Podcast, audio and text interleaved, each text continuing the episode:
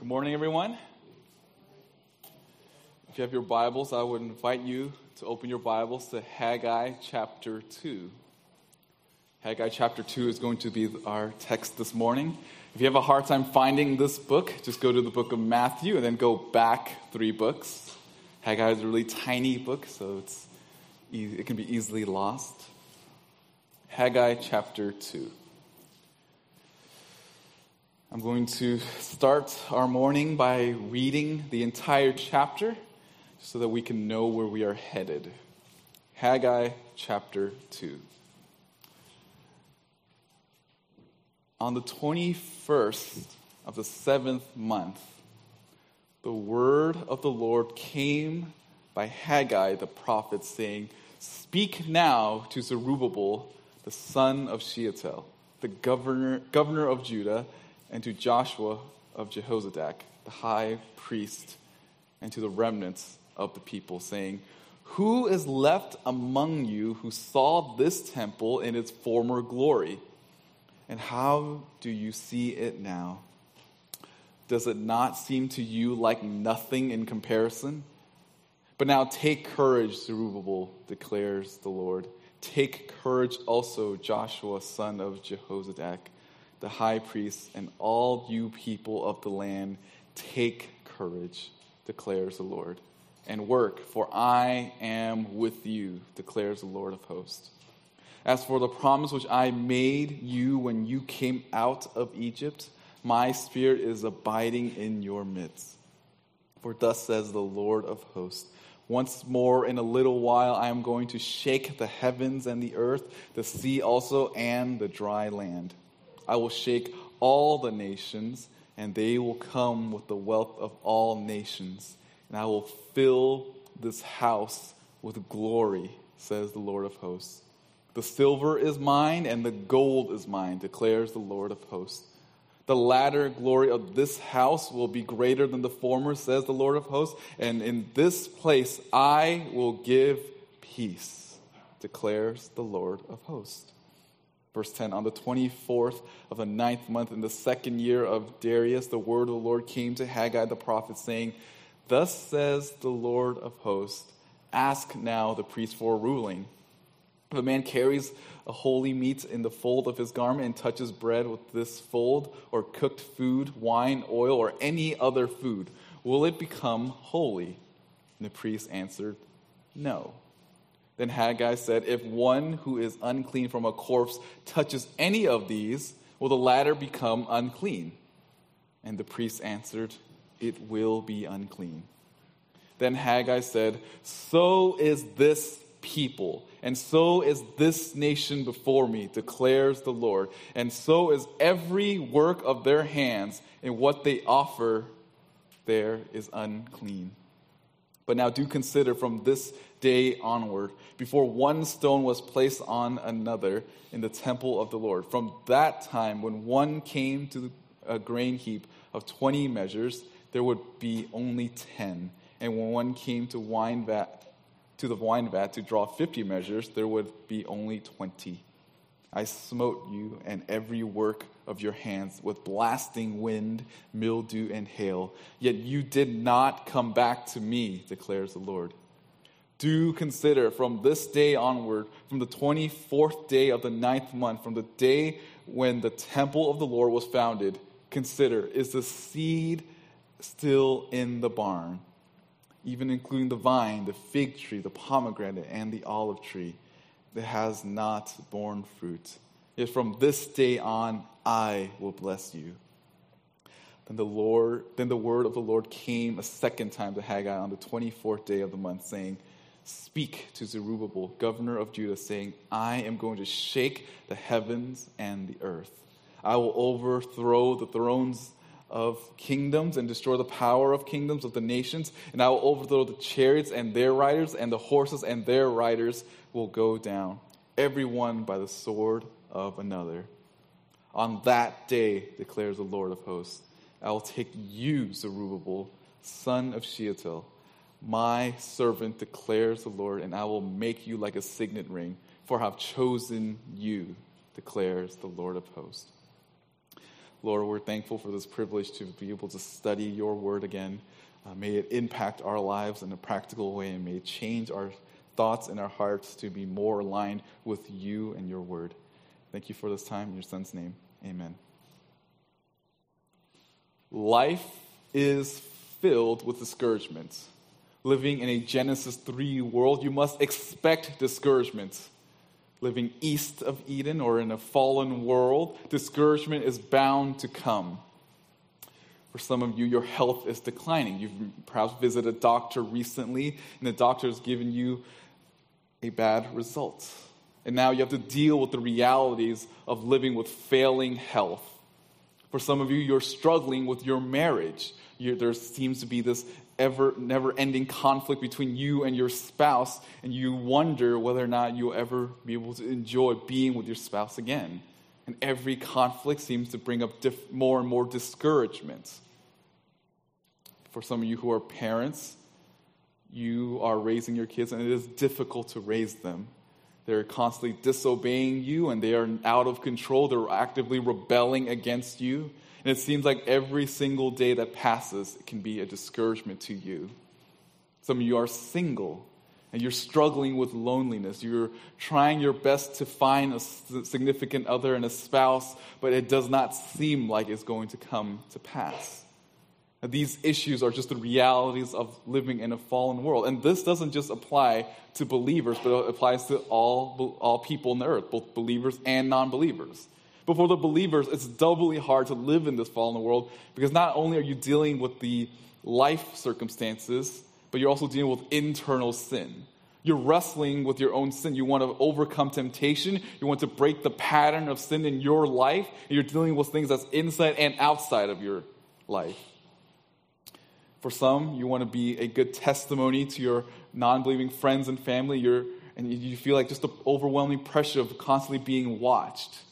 And it is true that it is at times difficult to be a light in a fallen world. In light of everything that's going on in your life, you may be discouraged. But yet, no matter how bad things are in your life, for the Christian, there is always hope. That's my hope for us this morning, that when we look through this text, that you find your hope in the Lord. And the way that we do that is we consider the destiny that we have in Christ, that we consider the future destiny that we have in the Lord. Life is hard, and if you want to know how to endure it, consider your destiny that is given to you in Christ. And we're going to do that by looking at three truths. Three truths that you must consider that will help you focus on the destiny that you have in the Lord. Our outline this morning is 3 points. The first is consider the promises of God in the past. Second, we're going to consider the purity God expects in the present. And lastly, we will consider the power of God in the future. The first point, consider the promises of God made in the past. Look at verse 1. On the 21st of the 7th month, the word of the Lord came by Haggai the prophet, saying, "Speak now to Zerubbabel, the son of Shealtiel, governor of Judah, and to Joshua, the son of Jehozadak, the high priest, and to the remnants of the people." Verse 1 happens about 1 month after chapter 1. And just a quick review of what happened in chapter 1. I preached chapter 1 a year ago, so you might have forgotten all the detail, and that's totally fine. Just if you want to figure out all the little details, just go back to our website, scroll down a year, and you'll find this sermon. It's called "Consider Your Ways." In the context of this book, this is the post-exilic text, meaning that they were once at one point in Israel.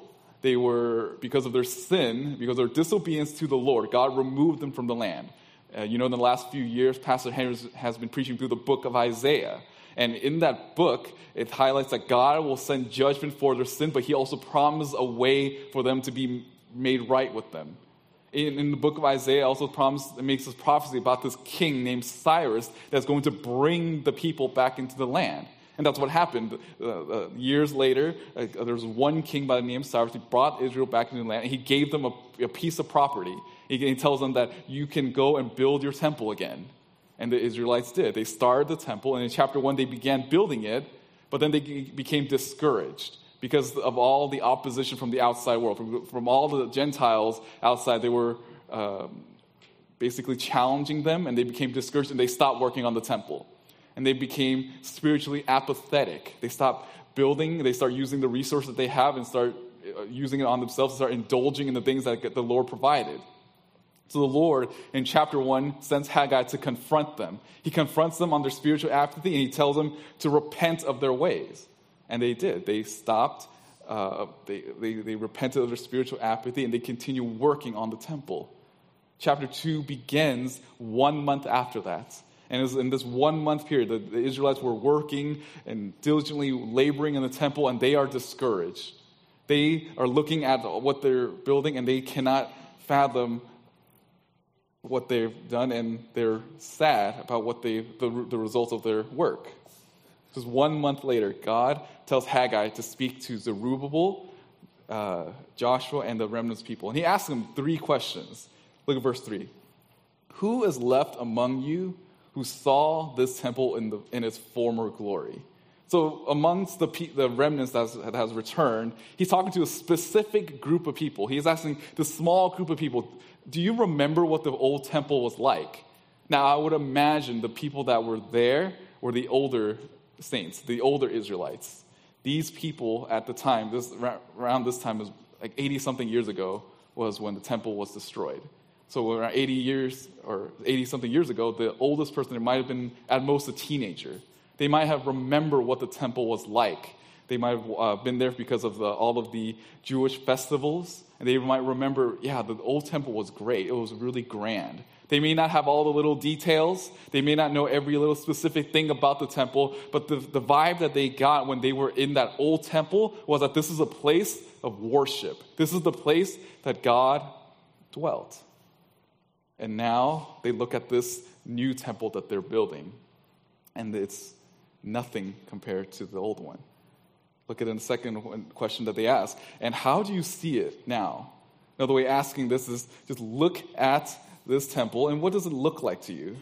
Does this compare to what it was like before? And then the last question, does it not seem like nothing in comparison? And that's discouraging, right? Can you imagine all the things that you're working on and God's saying, the thing that you're working on now, it's nothing compared to what it was before. And this is a reminder to all of the Israelites of how far they have fallen.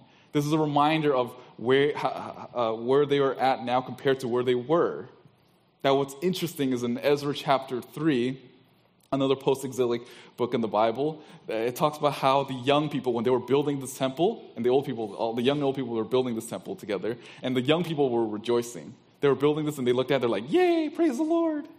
But the elderly people, the people that were there, they wept because they remember what it was like before.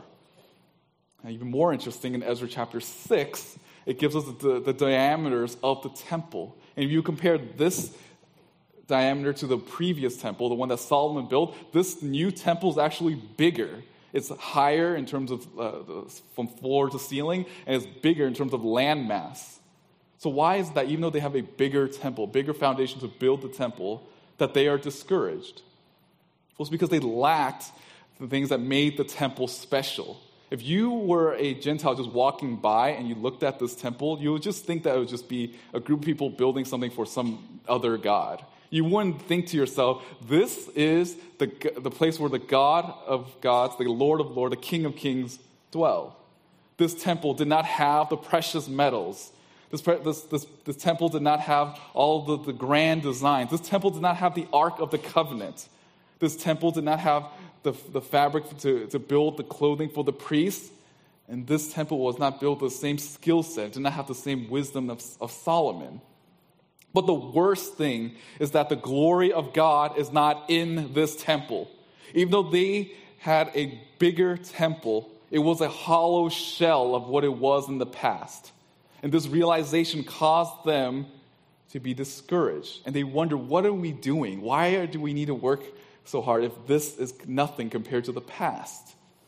And God tells them in verse 4, but now take courage, Zerubbabel, declares the Lord. Take courage also, Joshua, son of Jehozadak, the high priest. And all you people of the land, take courage, declares the Lord, and work, for I am with you, Some of you may be discouraged by your current state. You're looking at your life and you look back with such fondness.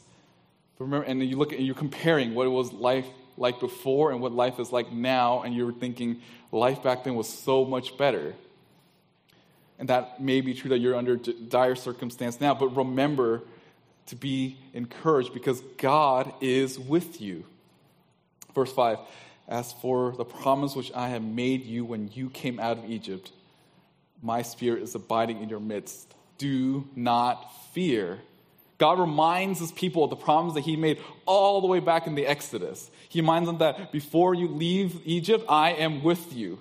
You do not need to fear. God's promise for them then is the same as now, that he will always be with them. And when Haggai was speaking to the Israelites, they thought that God has left them and God has forsaken them. But Haggai reminds them, no, that's not the case, because God is with you. The words and promise he made in the past still is active today. God promised them that he will never leave them or forsake him. Notice that it said, take courage. This is the same word that's used in Joshua chapter 1 when God tells Joshua to be bold and courageous. Before they were to go into the land, the promised land, and remove the Canaanites, they were scared, and God told them to be bold and courageous, for he is with them. He will go and fight for them. And you'll notice at the end of verse 5, do not fear. This is the same word that's used in Isaiah chapter 41, verse 10, which reads, do not fear, for I am with you. Do not anxiously look, for I am your God. I will strengthen you. Surely I will help you. Surely I will hold you with my righteous right hand. When you look back at your life, there'll be moments where you think, oh, the past is great. And that may be true, but the greatest thing that happened to you in the past is what Christ has done for you on the cross. Just like the Israelites need to be reminded of how they were delivered from the bondage of sin, so too that we need to be reminded that we were delivered from the bondage of sin. Israelites were free from bondage of slavery, and we were delivered from the bondage of sin. Looking back at the most important moments gives us courage. Look at verse 6. For thus says the Lord of hosts, once more in a little while I am going to shake the heavens and the earth, the sea, and the dry lands. God assures them by reminding them of his wonderful and powerful acts in the past.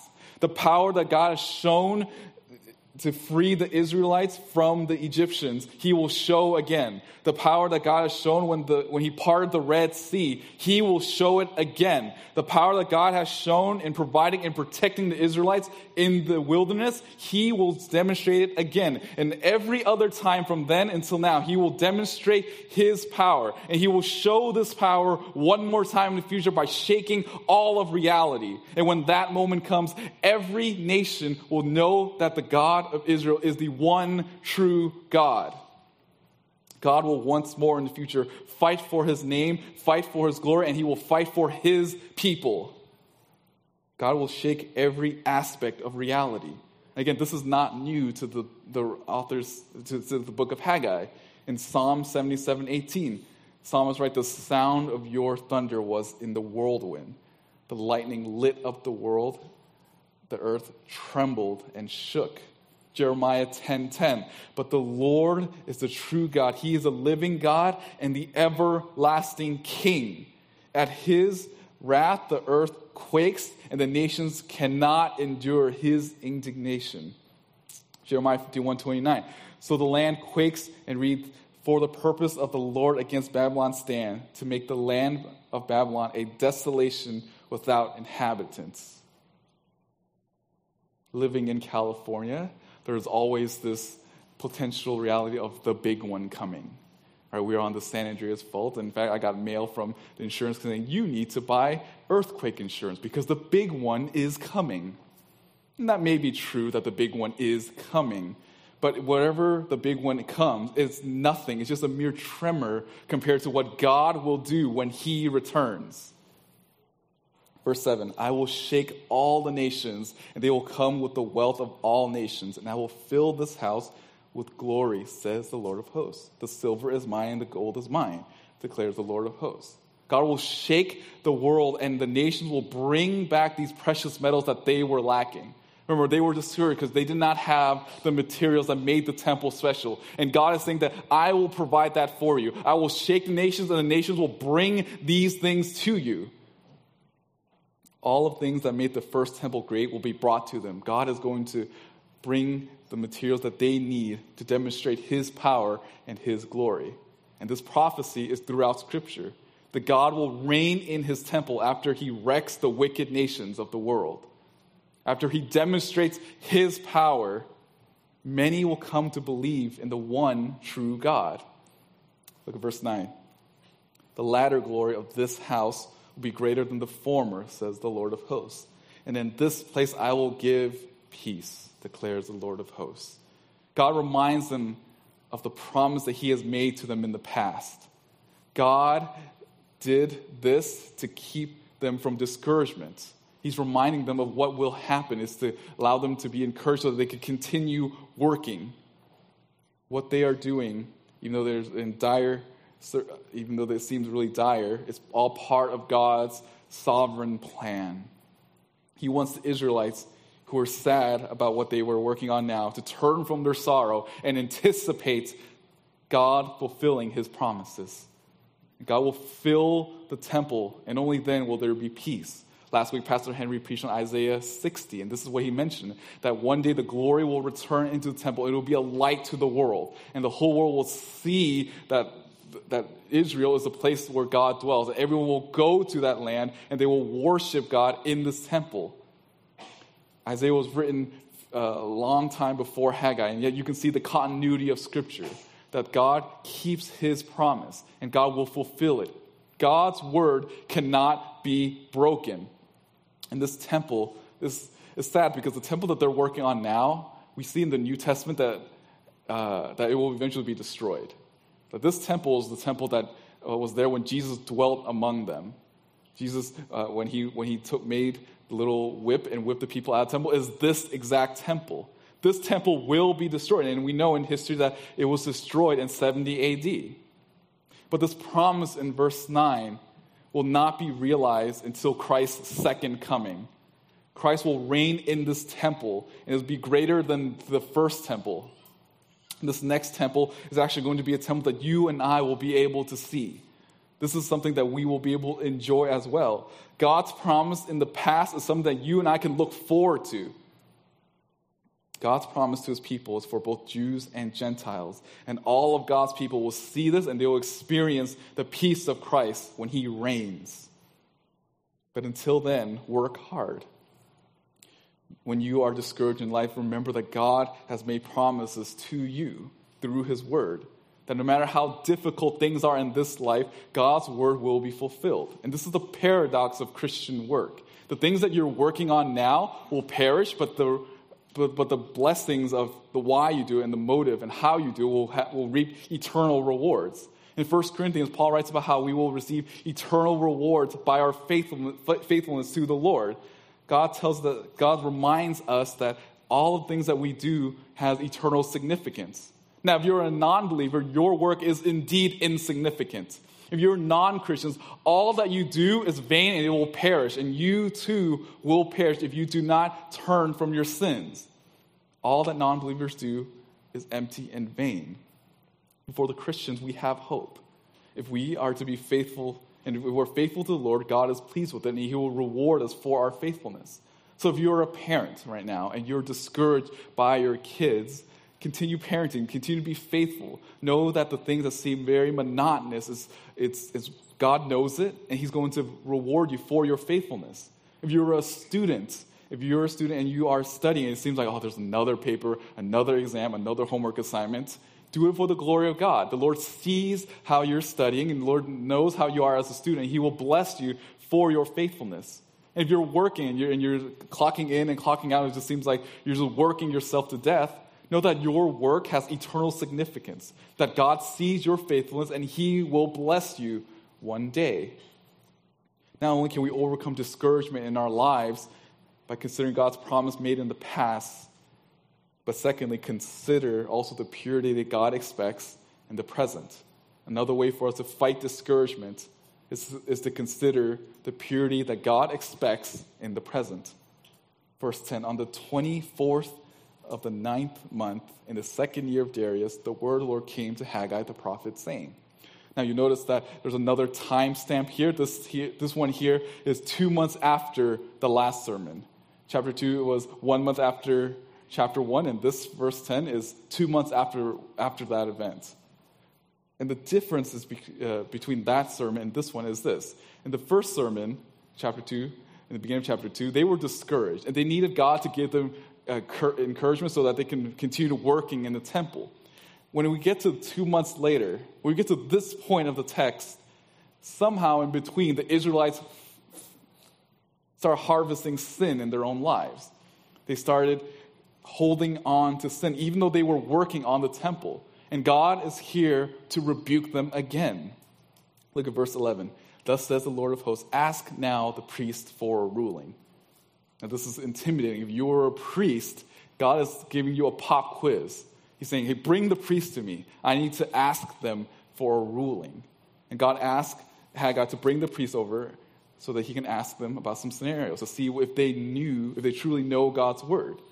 Now, interestingly, the priests are called, it's interesting that the priests are called because the priests are supposed to be people who knows God's word. They're supposed to teach God's word, they're supposed to preserve God's word, and they're supposed to execute God's word.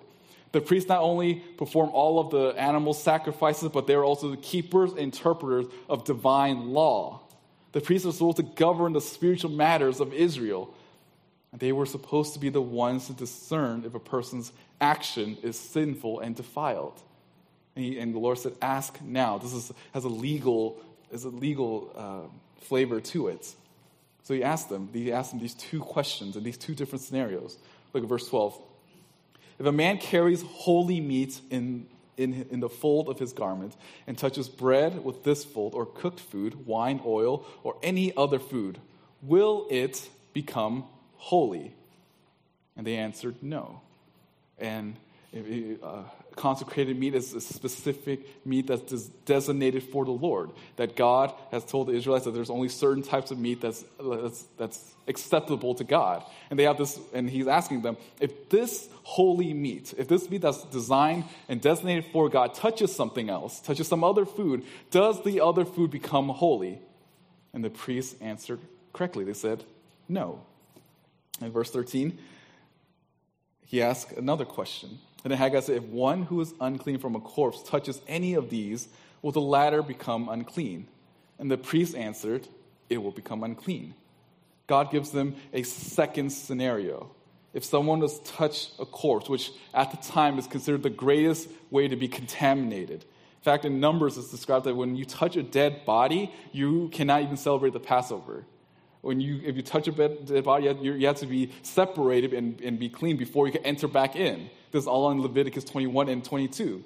And God asked them, if a person who touches corpse touches these objects again, the same type of objects that the holy object touched, will these objects become unclean? And the priest answered correctly, yes, it will become unclean. What is the point of this? In the first scenario, you see that holiness is not transferable. When there's a holy object that touches certain objects, those things that it touches does not become holy. And on the flip side, when something that's unclean touches something, it does become unclean. This is supposed to show Israelites their spiritual condition. Look at verse 14. Then Haggai said, so is this people, and so is this nation before me, declares the Lord. And so is every work of their hand, and what they offer there is unclean. God calls them this people and this nation. This is, again, God disconnecting himself from who these people are. How they live does not live up and is not in par with people that call themselves covenant keepers. God said, so is every work of their hands, and what they offer is unclean. All that they were doing is unclean. Even though they were building the temple, even though outwardly they seem to be doing what is right. Perhaps some of these Israelites, after the last sermon, became proud. They said, oh, God's going to provide all of this for us. He's going to shake the nations. So I don't need to worry about my own sin. I just keep working on it, and then it fulfills God's plan. another passage of Scripture seems implied that the sin that they held on to was that they married into other nations. They took foreign wives as wives, the foreign nations' wives as their own wives. And which is ironic because the reason why the temple fell was because the kings before them married other women, married foreign wives, and their hearts were turned away from the Lord. So they're rebuilding the temple because of kings in the past, because of their love for foreign women, and then they're doing it again themselves. They fail to see the cycle that they're in. Whatever it may be, God confronts them. God confronts them on their sin. These Israelites assume that if they do the right things outwardly, that they are good with God. But yet God is not fooled. He knows their sinful condition, which means that all that they were doing is considered impure in his eyes. I have a 6-week-old little baby, and she poops a lot. And I have to clean her a lot. And one of the things I notice when I clean her is that when I use the baby wipes and I wipe her bottom and try to wipe the poo away, that the baby wipe becomes unclean.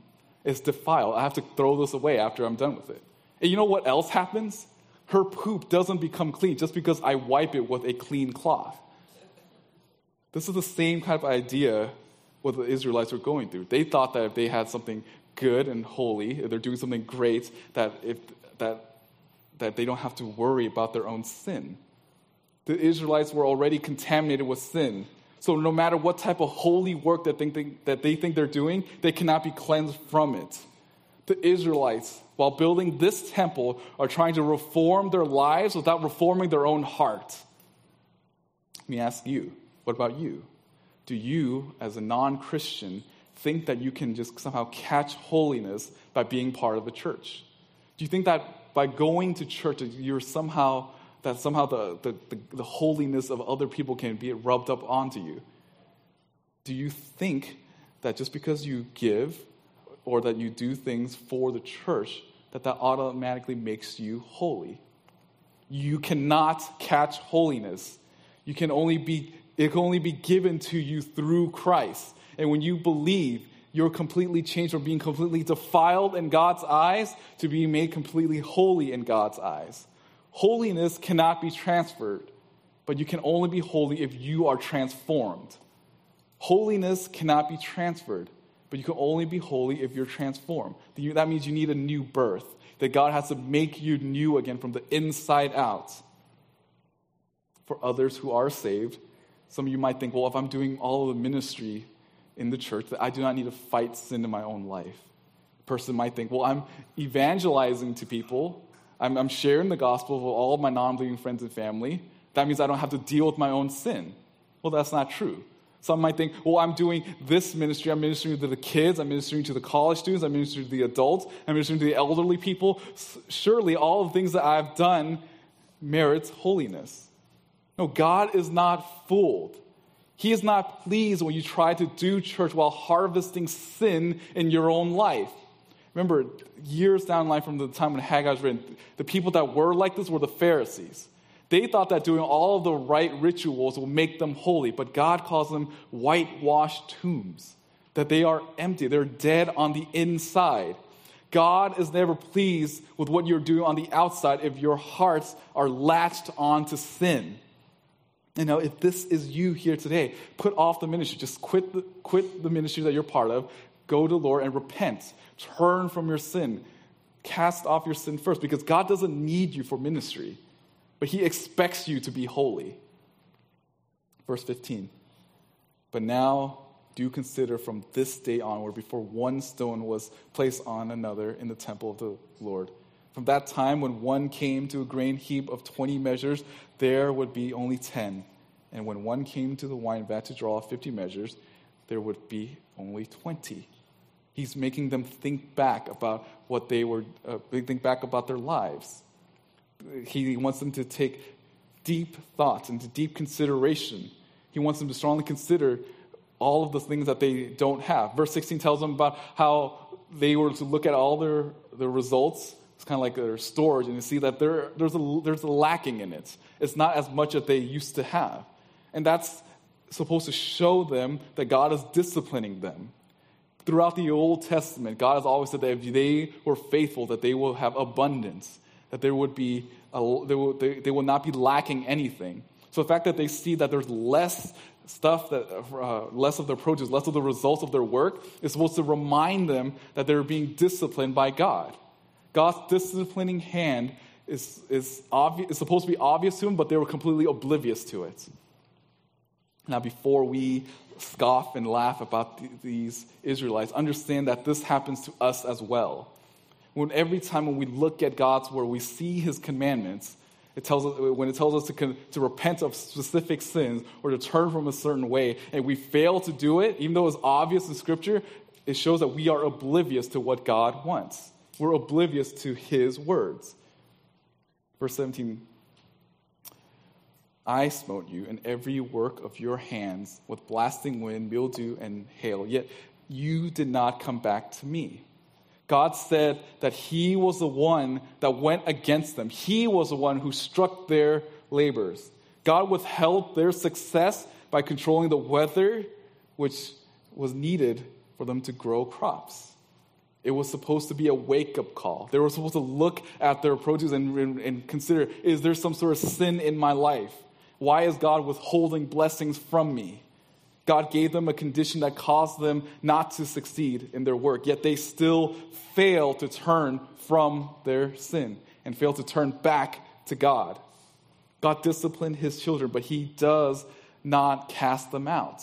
Look at verse 18. Do consider from this day onward, from the 24th day of the 9th month, from the day when the temple of the Lord was founded, consider, is the seed still in the barn?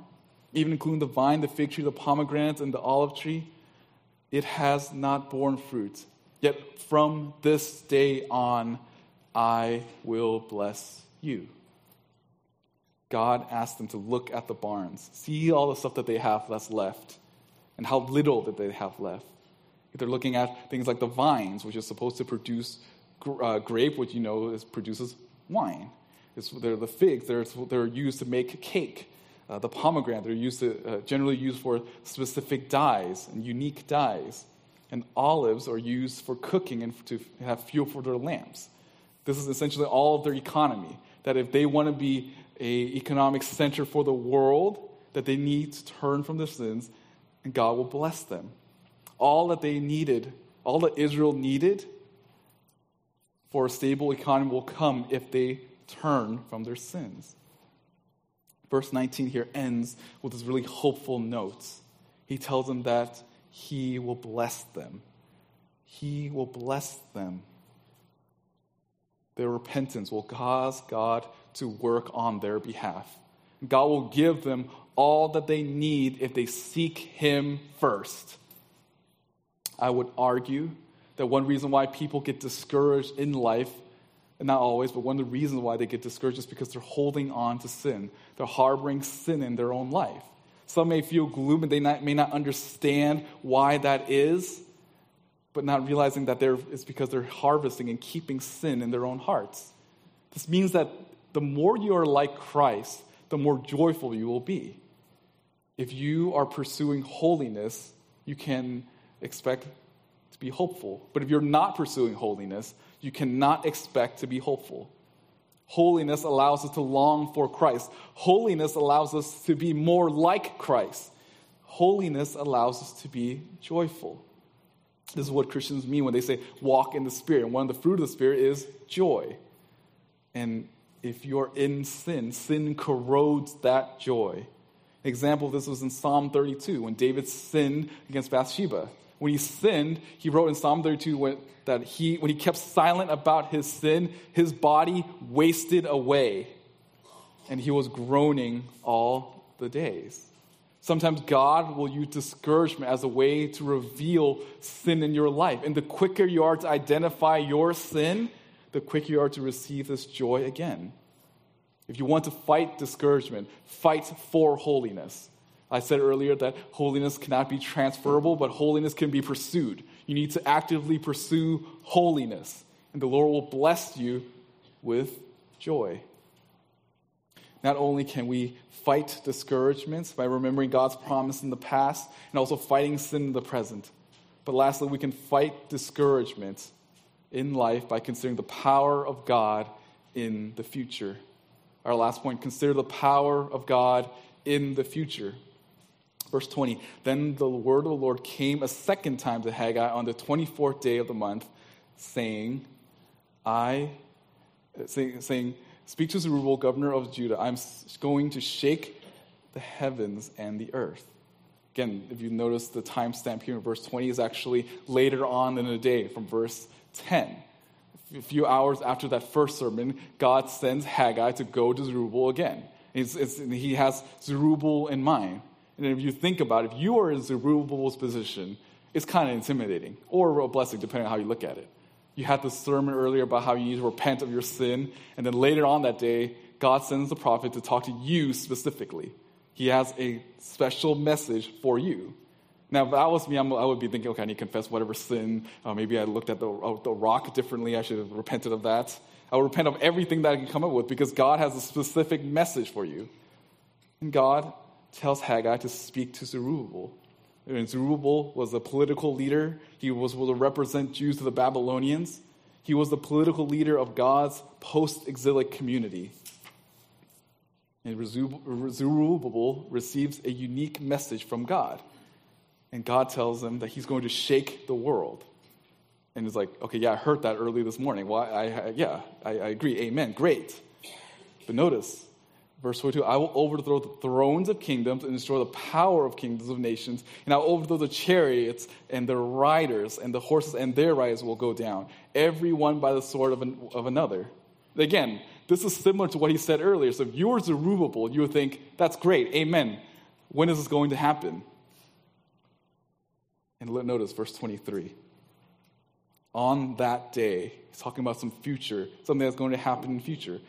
On that day, declares the Lord of hosts, I will take you, Zerubbabel, son of Shealtiel, my servant, declares the Lord, and I will make you like a signet ring, for I have chosen you, declares the Lord of hosts. This is probably the most important verse in this entire book, and it happens at the very end. This is the climax of the book.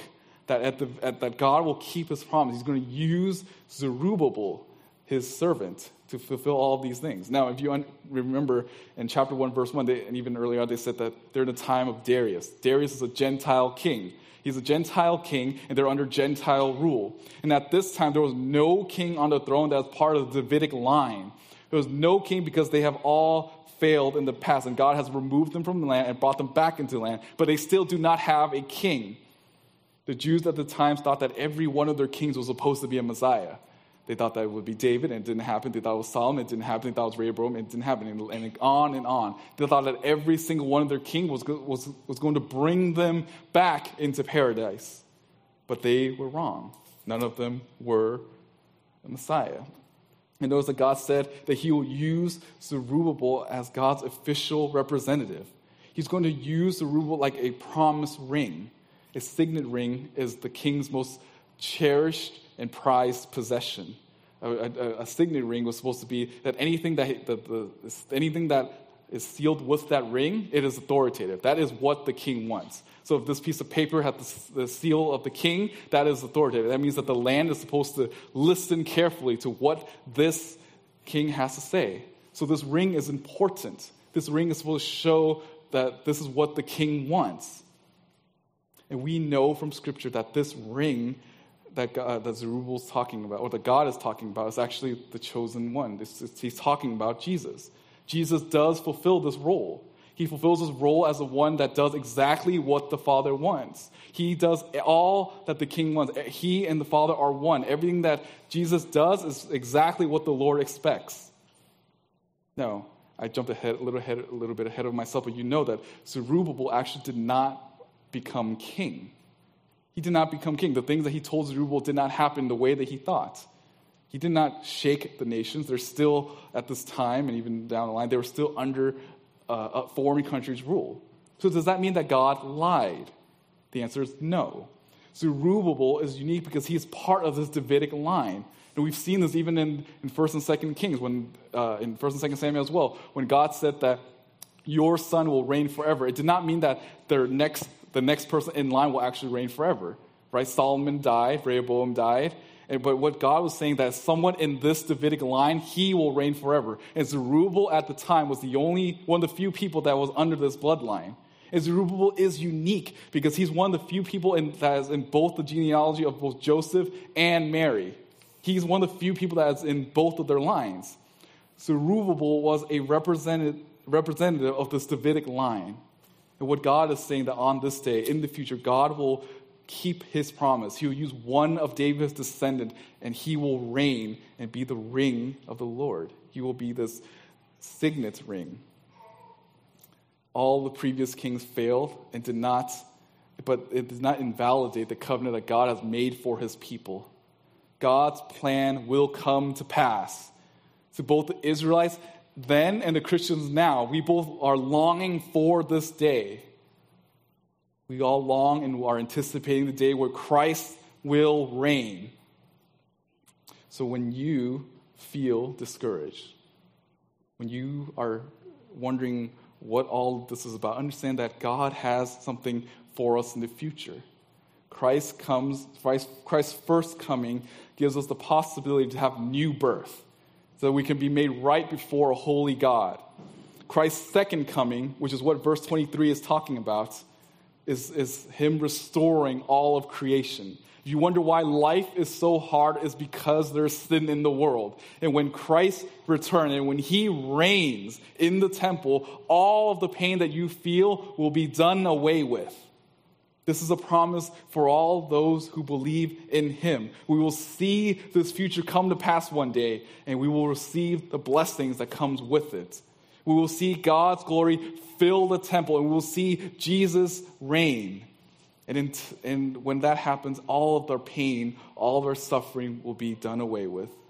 And the end of Revelation, it describes how every tear will be wiped away. And I know some of you have been going through different afflictions to varying degrees, and you are probably weeping, whether inside or externally. And God knows your pain. But remember that your life is headed to a better place. For us, when we mean that you go to a better place, it is true that there is paradise for us who believe in him. If you want to fight discouragement in this difficult life, consider the destiny that you have in Christ. Consider the promise that he's made in the past. Consider that he loved us before the foundations of the world. That he died and he rose again so that one day we too can rise again. Consider also the present moment where you have to strive for holiness so that you can continue maintaining the joy that you have in the Lord. And lastly, consider that God's power will take place in the future and he will usher in paradise for those who've turned from their sin and placed their faith in him. Remember that your life, this short, brief life, no matter how much turmoil it is moving towards somewhere. It's moving towards heaven. And if you are a believer, you are being moved toward this future. The future where there is no more pain, no more sorrow, and that we can worship and see Christ face to face. If you feel discouraged and you may be in pain, but God's word promises that that pain will one day come to an end. Let's pray. Lord, we're thankful for your word and the promises in it. We're glad that it's because of your grace and mercy that we're able to have this future. Lord, for the brothers and sisters that are suffering now, remind them of the future that they have. Remind them that this life is short and that they need to glorify you with all that they do. Lord, I do pray for the people here that claim to be Christians that are living in sin, that think that they could hide their sin because of all the ministry that they do, that you would convict them of their sin, that you let them see how you desire pure vessels to be used for your glory. And Lord, I know there are some here who have not received you. I pray, Lord, that you can soften their heart to the gospel, knowing that the promises of blessing for the believer is good, but the promises of those who reject you is horrifying. Soften their hearts to the gospel, Lord. I pray these things in your Son's name. Amen.